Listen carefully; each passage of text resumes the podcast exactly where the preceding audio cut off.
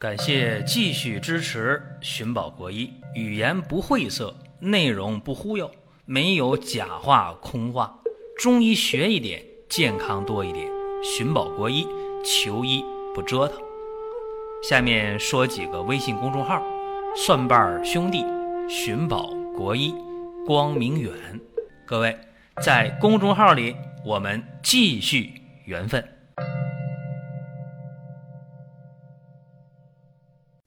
本期节目讲的是焦虑症啊，一说这焦虑症，大家觉得哎呀，这病咋治啊？太难治了，不好治，对吧？现代的焦虑症呢，无论叫广泛性焦虑症还是叫慢性焦虑症，都在治疗上遇到了一个又一个的难题。为什么呢？因为在治疗上，大家如果依赖那些镇静安神药啊，阿普唑仑呐。舒必利呀，什么多氯平啊，啊，氯溴安定啊，这都是非常非常常用的这些西药啊。这些西药对焦虑症有什么作用呢？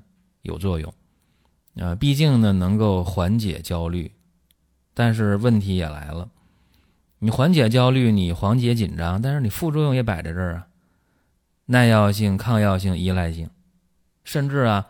长期服用抗焦虑药的话，对记忆力、对这个智力、对运动协调性都有一定的伤害。那这样的话，自己觉得自己怎么记不住事儿了啊？那更焦虑了。如果发现自己怎么想问题的智力水平受影响了，那更害怕，更加产生严重的、广泛的焦虑。所以这就是很难承担的后果。于是呢，现代人啊，出现焦虑之后。往往呢，就通过一段西药的应用转方向了，开始求助于中药。这中药能不能解决这个焦虑？当然，很多西医会说：“那能吗？可能吗？”甚至有一些中医啊，野狐禅的中医啊，就中医参悟的不到火候的，也会认为啊，你你中药还能治这个焦虑症是吧？开玩笑吧。尤其现代的很多中医被全盘西化，他也会认为不靠谱啊。这个事儿到底靠不靠谱呢？呃，咱们分析一下啊。说这个焦虑症，它往往有几个症状，就是说，呃，心烦呐、心慌啊、失眠呐、紧张啊，是吧？这是几个通病啊，往往都有的问题。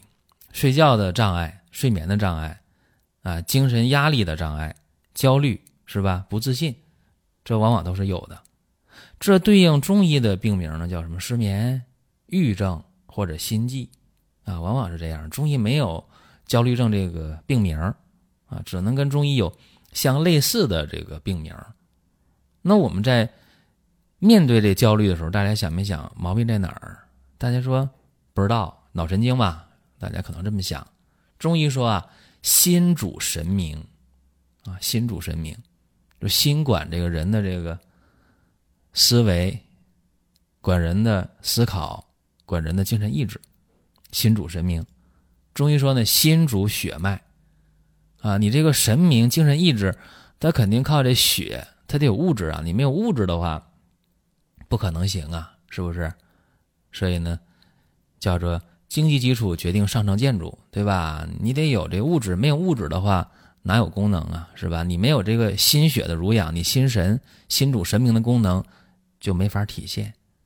那么心的血哪来的？心主血，别忘了，心主血呀，也靠脾的化生。人吃的食物到胃里了，对吧？从胃里边。有一个初步的加工研磨石糊糊石糜，进入小肠了，对吧？这小肠入血被吸收。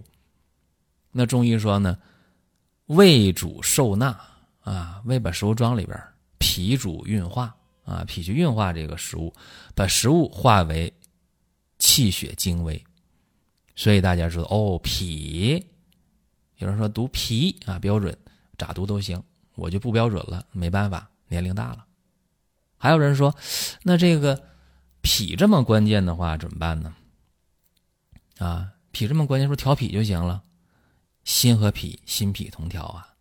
而且在五脏当中，肝、心、脾、肺、肾，木、火、土、金、水，是吧？啊，这个心和脾什么关系啊？心为脾之母，是吧？那你想让这个心的血要是足的话，啊，就得让它这个子，让这个脾运化气血、化生气血精微的能力得够用，得旺盛。所以说。有一个中药的成方，叫什么呢？归脾汤，也是一个中成药的药丸，叫做归脾丸。这个显然就进入我们的视野了。为啥呢？因为归脾丸啊，这中成药啊，它是益气补血、健脾养心的。这个方啊，它是。对于心悸正冲啊、健忘失眠呐、盗汗呐、体倦食少、面色萎黄、脾不统血，哎，效果都挺好啊。心脾气血两虚症、脾不统血症，都适合用这归脾丸这个中成药。哎，大家说那这这可以考虑是吧？因为你焦虑症也是思虑过度、劳伤心脾导致气血亏虚嘛，那么就应该用归脾丸益气补血、健脾养心呢。而且刚才我也说了，心脾同治啊，重点在哪？在脾呀，脾旺，气血化生有源，对吧？而且大家别忘了刚才我说的另一句话呀，叫什么呢？叫做心为脾之母，对吧？儿子有钱了，那当妈的也不缺钱花呗，这简单吧？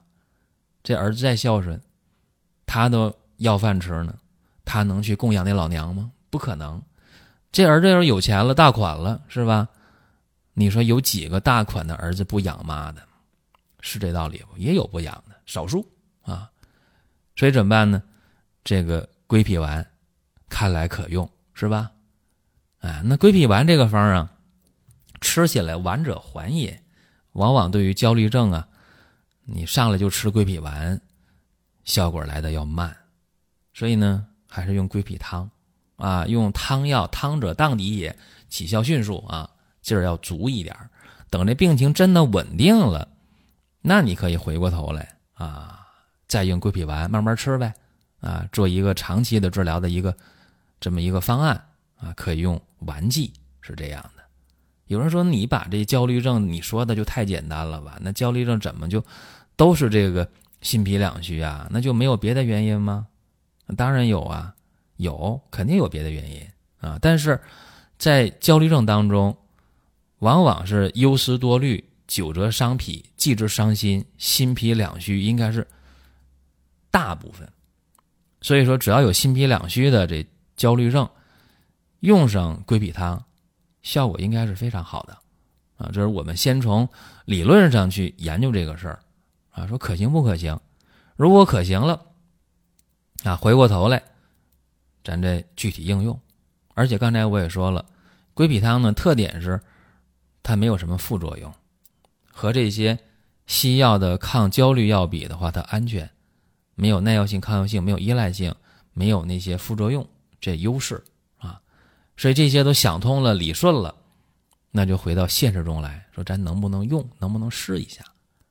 啊，有这么一个病例啊，一个男孩高中生。焦虑不安，心烦心悸头晕，入睡困难，甚至有的时候彻夜不能入睡。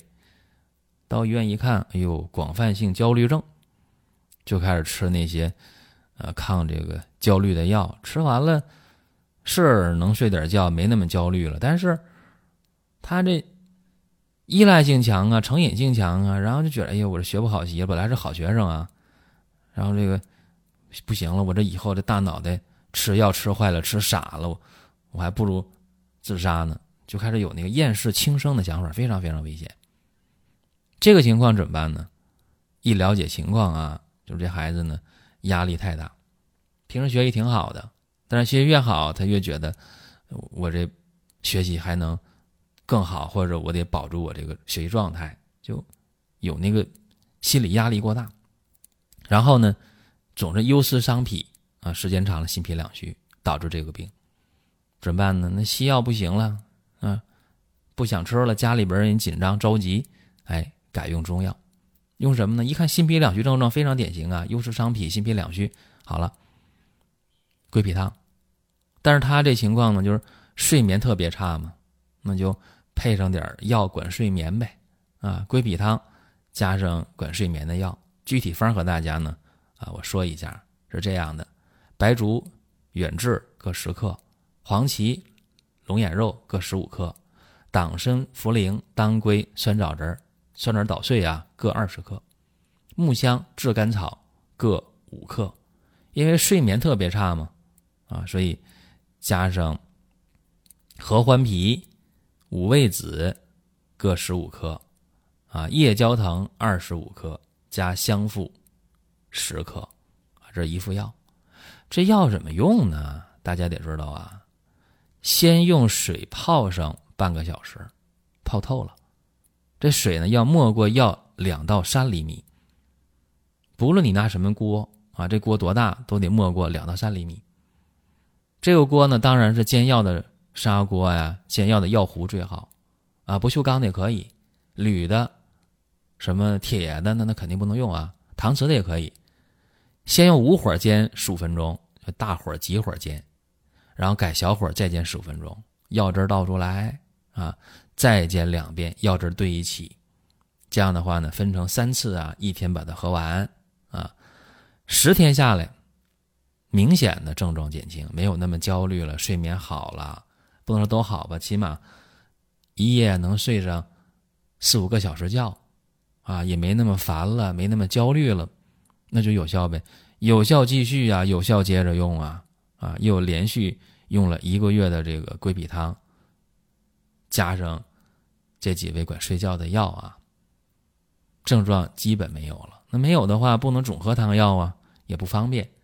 改为归脾丸继续服用，又用了两个月，症状完全消失。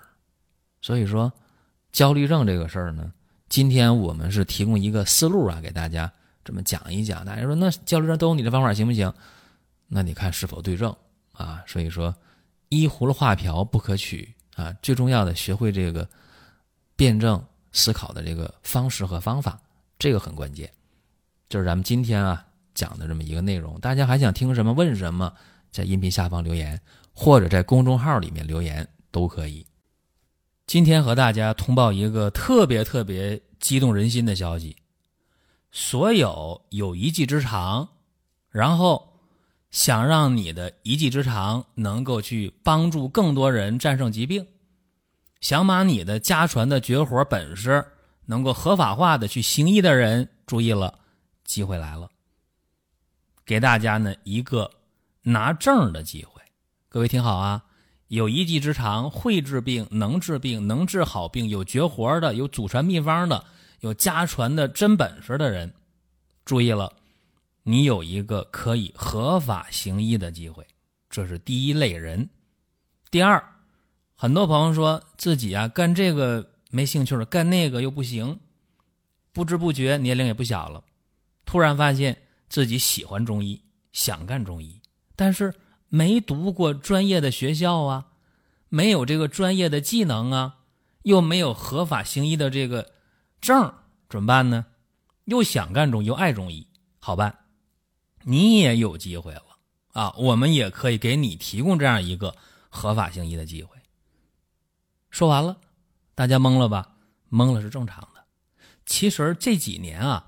在我创办自媒体，在公众号里面，包括在音频平台上，在视频平台上，大家往往会给我留言：“张老师，我想学中医，但是我没基础。”或者有人说：“我有真本事，但是没有合法行医的资格。”问我有办法吗？零零散散的问啊，我也真的是没有太去关注这个事情。问的人多了，然后呢，我也把这个特别当回事儿，尤其交流了。其中一些朋友就非常非常苦恼，说：“你看我这本事特别好，啊，我治这个病十拿九稳，但我就是没有证。”有人说：“那我就想学一技之长，年龄不小了，啊，想踏踏实实的干一行，干中医，但是呢，啥都不会，怎么办？”前两天我和一个业内的大咖，一个名医，在饭局上聊天，就聊到这个事儿。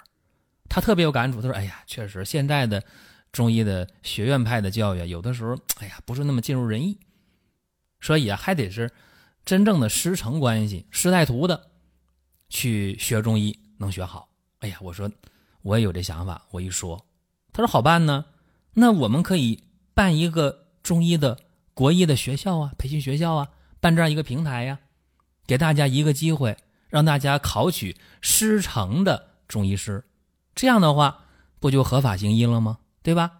无论是什么都没学过的，啥都不会的，想学中医的，还是中医真正有一定水平但没证的，都可以通过这样一个平台考师承的中医师，进而实现合法化的行医。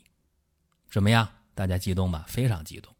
但是，目前市面上也有一些相类似的培训的机构啊，可能有人说：“哟，那挺贵的。”还有人说：“哎呀，我认识谁谁谁，被骗了。”因为这个周期很长，从学习到考证五年的时间，确实这个周期比较长。那你想想中间的这个，呃，考核呀，中间的这公证啊、拜师啊、学习呀，一环扣一环，弄不明白的话，很容易学到两年、三年或者哪怕四年呢，培训的机构收你钱的人没影了，是吧？你怎么办？很麻烦。所以说，找一个靠谱的平台去学这个东西，然后呢，找到靠谱的人，带着你一步步的把五年这个流程走下来，顺利的拿到证，学到真本事，合法化行医比什么都强。所以说呢，在今天这样一个非常激动的时刻啊，我把这个消息和大家透露一下。如果有这方面需求的，大家可以呢加我个人的微信啊。大家记好这个微信号是江湖的全拼江湖，然后 T C M，注意啊，江湖的全拼加上 T C M，江湖 T C M，加我个人的微信，然后具体的情况我们再具体碰啊，相信这是一个非常非常好的机会，各位一定不要错过。好了，各位，下一期。我们接着聊。下面说几个微信公众号：蒜瓣兄弟、寻宝国医、光明远。各位在公众号里，我们继续缘分。